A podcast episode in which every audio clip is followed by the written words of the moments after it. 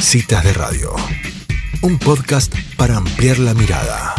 Bueno, y la verdad que es un placer para mí dar la bienvenida a Fernando Gándaras. Fer, ¿cómo estás? Y gracias por tus recomendaciones de los viernes en citas de radio. Sos un genio. Eli, bien, muy bien. ¿Ustedes cómo andan? No, no hay por qué. Siempre un placer. Qué, qué buen tema el de hoy. En la reunión de Friends después de 17 años, para los que somos amantes de la serie. Qué buen tema trajiste hoy. La verdad que sí, estaba como en duda porque también en mayo hubo muchos eventos importantes de también de franquicias muy conocidas, tenemos muchas referencias con Star Wars y me estuve muy cerca de inclinar por ese lado, pero la verdad que el, boom que generó el otro día la, la, juntada de Friends, dije, no, tenemos que venir por acá. Tenía muchas eh, oyentes de citas con las cuales interactué después también, así que dije, creo que el público de citas vamos a arrancar con esto y siempre va a haber tiempo para, para Marvel, Star Wars y demás franquicias. Bien, bien fiel a nuestra comunidad, me encanta. Bueno, Fer, ¿qué te pareció la, la reunión de, de, los seis eh, protagonistas de la serie Friends? A mí, si te digo, en, hagamos decir cortito, por lo menos en, en mi parte del título personal, me gustó muchísimo. Soy, aclaro que acá estoy cero objetivo, ¿no? Cuando uno me parece que es, que es tan fan de algo, eh, lo hablábamos el otro día con mi hermana, es muy difícil sacar la camiseta, yo cualquier cosa que ellos hagan, ¿te gusta? Más o menos me iba a gustar, ¿viste? No sé qué les pasó a ustedes. No, a mí me pasó parecido. Lo que pasa es que es, como que sentí que los querés, pues son como entrañables, ¿viste? Sí, sí, uno lo siente en serio. O sea, creo que es una sensación similar. Muchas veces lo que hablamos en DC Sass nos metemos desde la emoción. Claro. Y ellos creo que el contagio los generan obviamente desde el humor, ¿no? Desde, desde el reírse, esa problemática. en la otra serie, lógico que está el enfrentar los problemas, enfrentar esos dilemas, y en Friends estaba como esa vía de escapatoria diciendo, bueno, esto también va a mejorar, ¿no? This too shall pass, es la frase en inglés, y, para los que están como un poco así perdidos, les, contamos, hacemos un repaso de, de, algunos datos si querés, y después capaz eh, algunas impresiones personales. Perfecto, dale, métele. Pasado 27 de mayo se estrenó, después de muchísima expectativa, el especial de la serie Friends, titulado como La Reunión o El que se volvieron a juntar. Vieron que los episodios de la serie, la gran mayoría están titulados con The One With, el que pasa tal cosa. Este caso fue como puesto de alguna manera como el que se volvieron a juntar. Si bien sabíamos que no iba a ser un episodio eh, más de ficción de la serie, sino que iban a ser los actores propios rememorando momentos del, show con un, con un host también, con un encargado de, dirigir esa, esa charla, le decidieron titularlo de esta manera. El mismo tuvo una duración, tiene una duración de una hora 45, eh, si bien los derechos pertenecen a, Warner, solamente se pudo ver en vivo en, este, en ese día por la señal de HBO Max, que va a llegar a la Argentina ahora a fines de junio, lo cual se nos complicó mucho a todos los que no formábamos lo que no vivíamos en Estados Unidos y donde HBO Max todavía no estaba disponible para verla en vivo, pero a algunas horas después vieron que empieza a surfear eh, Internet el contenido de alguna forma, generó también, eh, despertó de nuevo esa polémica sobre de qué manera acceder a, los contenidos, pero bueno, eso es un tema para, para otro día. Yo sé que muchos son bastante curiosos con respecto a, al dinero y los montos ¿no? de, de este tipo de contenidos y y que ellos ganaban un millón de dólares por capítulo en la última temporada y demás. Acá no es ningún secreto, cobró cada uno de los actores dos millones y medio de dólares cada uno. Estaba publicado ya en la revista Variety en febrero. Por hacer esa reunión, dos millones de dólares, ¿en serio me decís? Dos millones y medio de dólares cada uno, sí. Qué bárbaro. Lo que pasa que, ¿sabes qué? Es como lo ve tantas millones de gente. Estoy segura que cualquier, o sea, todo se vende claramente le cierra la cadena hacerlo. Totalmente, si vos pensás que a nosotros nos suena un montón porque lo pensamos como individuos, ¿no? Como personas fuera de todo este, de todo este negocio, este rubro, pero estamos hablando de una serie que genera mil millones de dólares al año. Claro, eh, que claro es una, 17 años una solamente por las repeticiones. ¿Entendés? Eh, sí, sí, sí. casi, que, que, parece barato lo que cobraron, impresionante. Es que es así, suena estrafalario, pero la verdad es que después de hecho, ellos tuvieron como medio que pelear, negociar el precio por esto que te contaba. Cuando terminó la serie, cobraban un millón de dólares por episodio y fue lo que les ofrecieron en principio para el, para el especial. Y la verdad dijeron, no, maestro, o sea, me vuelvo a juntar después de 17 años. Estás cobrando reveño, ellos también lo cobran igual. No importa, de las ah. repeticiones, ajustame un poquito el, el, calle. Pero bueno, nada, eso a modo de, dato curioso. Con respecto a, a HBO Max, surgieron algunas preguntas como es el, fue el malo de la película en todo esto, porque no sé, hubo gente que estaba como un poco enojada, o sea, el fandom, viste, de todos tipos de productos, siempre se divide, como decíamos al principio, a vos y a mí, nos gustó, generalmente es como que cualquier cosa que me los tirabas a ellos en el sillón, me prendías una cámara y me iba a gustar. Claro. Y, y algunos otros, no sé, tenían más expectativas, les hubiese gustado más que fuera, no sé, un episodio, otros esperaban en otra época una película, otros querían que escuchar a los actores, eh, pero de otro, con otro formato. Y lo que en realidad también pasó un poco es que el especial en realidad se termina armando porque a HBO Max le, sirve mucho promocionar su contenido ahora, ya que no tiene tanto contenido original para estrenar su plataforma. Lanzó hace un tiempo, eh, metió un nicho muy importante con lo que se llamó el Snyder Cut, la película de la Liga de la Justicia, que tenía también todo un revuelo y un, y un séquito de seguidores muy importante. Salió primero con eso y ahora fue el especial de Friends como para la invitación a la entrada de la plataforma, para decir, che, tenemos este producto, este señor producto. Pero en realidad, si, si realmente pensamos en un, en un documental, en un especial de la serie, sí, se podría haber algo, hecho algo mucho más parecido a lo que fue un The Last Dance, la, la, la serie, la, la miniserie de Michael Jordan, de seis episodios, la cantidad de material que debe haber eh, han revealed, o sea, que no se haya mostrado hasta ahora y, y ellos opinando sobre ello, creo que si lo quieren hacer, digamos, por Friends, solamente, realmente para los fans, se puede hacer algo mucho más jugoso que, la hora 45 que vimos el otro día. Yo terminé igual conforme y contento y, y hice el jueguito en, en- en la cuenta de redes con, los seguidores y la verdad que la gran mayoría también, todos ponían emoción, todos ponían nostalgia, esos eran los términos que más se, se revivieron, algunas risas también. Eh, eh, a mí personalmente, y ahora sí vuelvo al, al título personal, creo que, que tanto David Swimmer como Jennifer Aniston se cargan el, el especial al hombro. Ay, son los que sí, llevan mucho sí. la, Son me- son los la mejores. batuta, ¿viste? No, no sé si a, yo, yo- a mí particularmente Ross era mi personaje preferido particularmente y la historia de ellos que muchos años después ahora trajo un montón de críticas porque no importa también va para meterse un montón a mí en su momento me encantaba me sigue gustando eh, pero bueno con respecto al especial en sí creo que son ellos dos los que son están más sueltos capaz con un poco más de, como de cancha con eso Eh, sin embargo con los que más me reí fue le- lejos con Lisa Kudrow, con Phoebe y con Matt LeBlanc y con Joey. Eh, Phoebe, o sea, Lisa interpretando a Phoebe muy bien, o sea, igual de igual manera que la veíamos en Friends cuando hacen la lectura del guion, cuando después le toca tocar la guitarra, me parece algo, o sea, extremadamente gracioso. Y lo de Matt LeBlanc tiene un motivo, o sea, ¿por qué tanto nos, nos reímos muchos con viéndolo a él?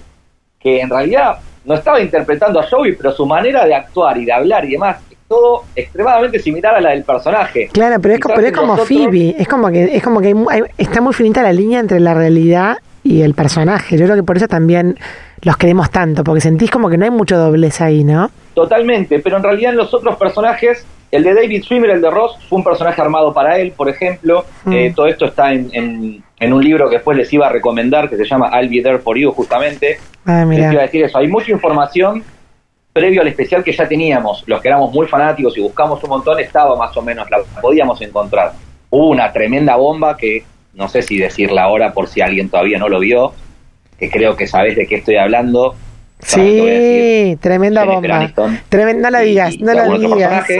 Eh, una tremenda bomba que nunca se había escuchado eso, en, en- fuera de, del plató, como se dice. Sí. Eh, pero nada, lo que sí te decía antes era lo de Matt LeBlanc con respecto a la unión con el personaje, eso que decías vos, eso sí se da, porque el personaje de Joey, si bien estaba conformado y tenían una cierta noción de para dónde iba, Matt LeBlanc sí les aportó muchísimo a Marta Kaufman, Kevin Bright y David Crane, que son los creadores de- del show y de los personajes, y sí que fue como que se adaptó mucho a la persona, ¿no? Mm, Eh, Se dio una simbiosis mucho más importante que con el resto. Ahora, con respecto a- Fer, a, una pregunta, eh, dime. hablando de Matt LeBlanc. Creo que el único que intentó hacer una, mm, una serie después de Friends que no fue demasiado exitosa, tipo sitcom, fue justamente el personaje de Joey, ¿no? Sí, sí, fue directamente un, un spin-off, o sea, en realidad el resto participó obviamente de otros, eh, de otras series, shows, eh, Jennifer Aniston obviamente la, la más destacable de- del resto del cast,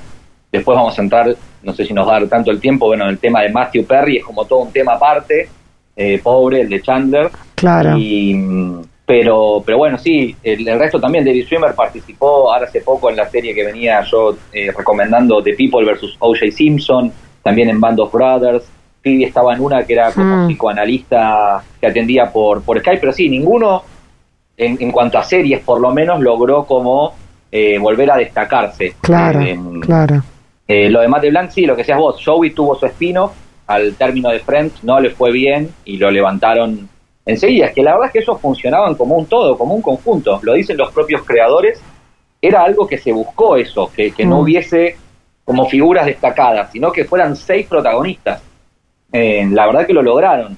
Eh, eso en su momento fue algo que, que- que se destacó muchísimo con respecto a, a Ahora, la serie. ¿no te pareció que no te dime. pareció que el personaje de mm, de Chandler como que estuvo siempre en personaje durante, el- durante la reunión, como que nunca lo- logró salirse, viste que mostraba como sus inseguridades aún en la vida real, como que decía, yo siempre todos los, los episodios tenía miedo de no hacer reír a la gente. Y eso pareciera más algo de Chandler que de que de ¿cómo se llama el el, el Matthew actor? Perry. Que Matthew Perry. Sí. Porque- ¿No? ¿No te pareció eso? Eh, Mazo, sinceramente, porque en realidad Matthew Perry tuvo todo un problema muy importante de adicción a las drogas y el alcohol Ay, durante la grabación de Friends en su momento. Sí. Tiene algunas, eh, esto es una interpretación mía, eh, pero creo que hay algunas secuelas que, que quedaron de, de eso.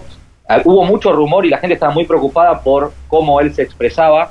De los allegados a él dijeron que había tenido una intervención eh, en la boca, que no había podido postergar previo al día del, del especial. Me parece todo muy rara la explicación, o sea, Ah. una fecha que si bien se fue moviendo y todo, qué sé yo, no sé. Eh, la verdad que esa, no, no, no lo tengo de primera mano, es todo leer gente que conoce gente, que conoce gente que dice, viste.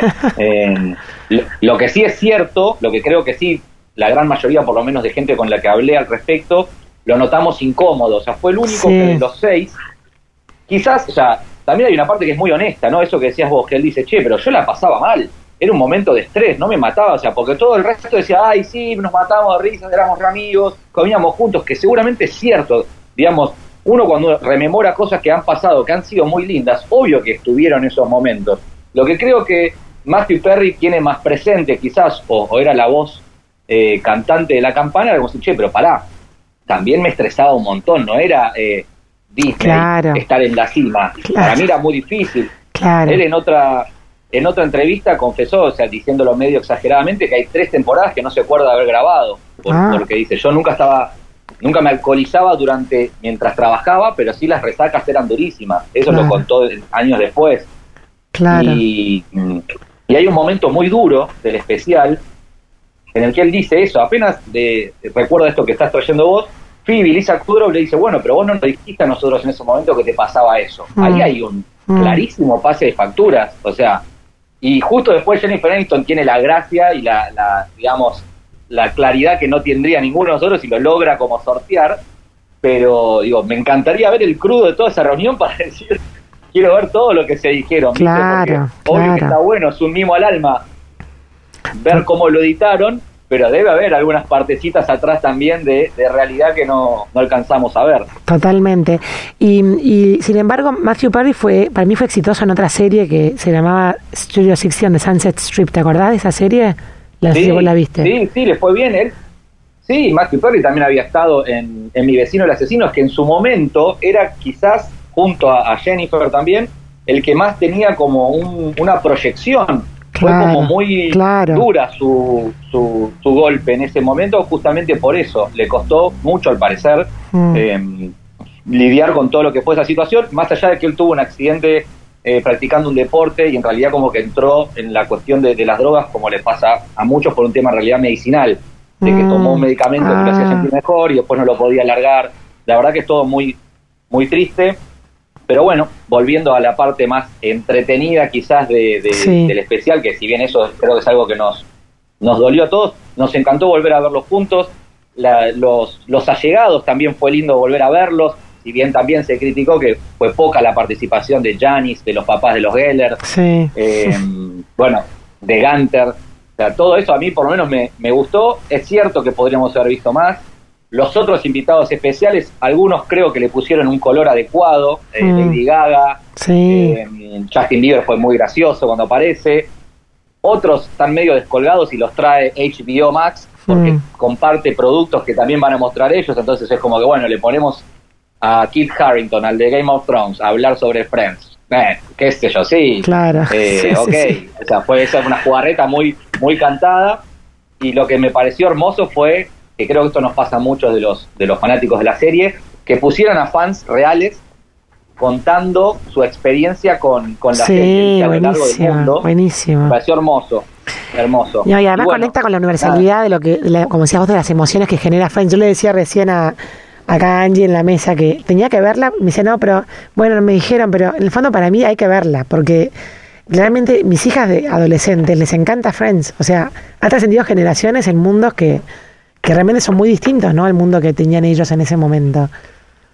Eso es increíble. A mí eso Mm. es algo que no me deja de sorprender. El otro día, de hecho, compartiendo información sobre el especial, hubo gente que me escribió y me dijo, arranco a ver Friends. Claro. ¿Qué, qué te parece? sí, sí, Y yo la verdad que me daba cosa porque yo trato de ser siempre muy cuidadoso y digo, mirá, tiene 17, 18 años la persona me lo estaba diciendo. Digo, yo creo, a mí me encanta, me parece un show espectacular, brillante. Digo, capaz vas a tener que hacer algunas concesiones las primeras temporadas con respecto a la época. Te va a costar identificarte con un, Claro. una persona de 24 años en 1994 claro. pero pero sin embargo yo yo pienso eso y cuando también en 2019 creo que fue trajeron un hicieron como una recreación de del sillón y del, del Central Perk en Palermo en Buenos Aires para, para anunciar toda esta cuestión Sí. y las colas que habían no, No, sabes no. Él y las colas que había siete cuadras y yo veía chicas de no sé 15 16 17 20 años con las remeras con todo fanáticas entonces claramente es lo que decís vos, le llega a públicos de distintas generaciones y llegó de distintas formas,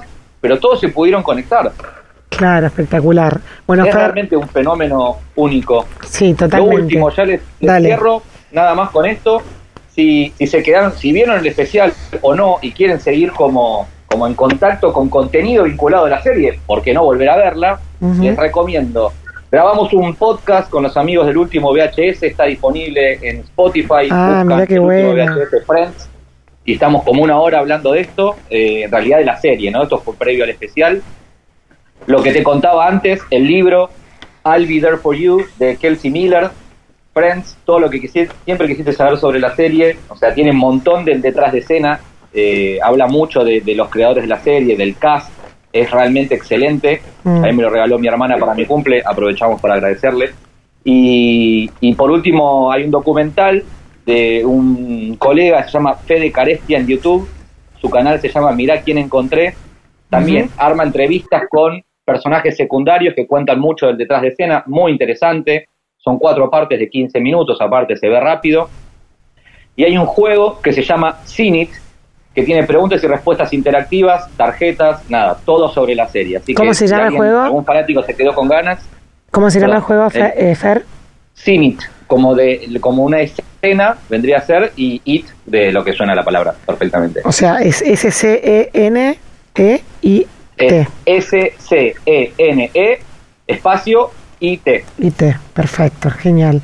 Bueno, espectacular esta columna, me encantó, Fer. Me encanta haber, haber compartido con vos estos, estos momentos. Le contamos a la audiencia que estás en Canadá, que no lo sabían, y nos encontramos nuevamente el mes que viene. Correcto, muchas gracias a ustedes chicas y nos vemos dentro de un mes. Un saludo inmenso, adiós.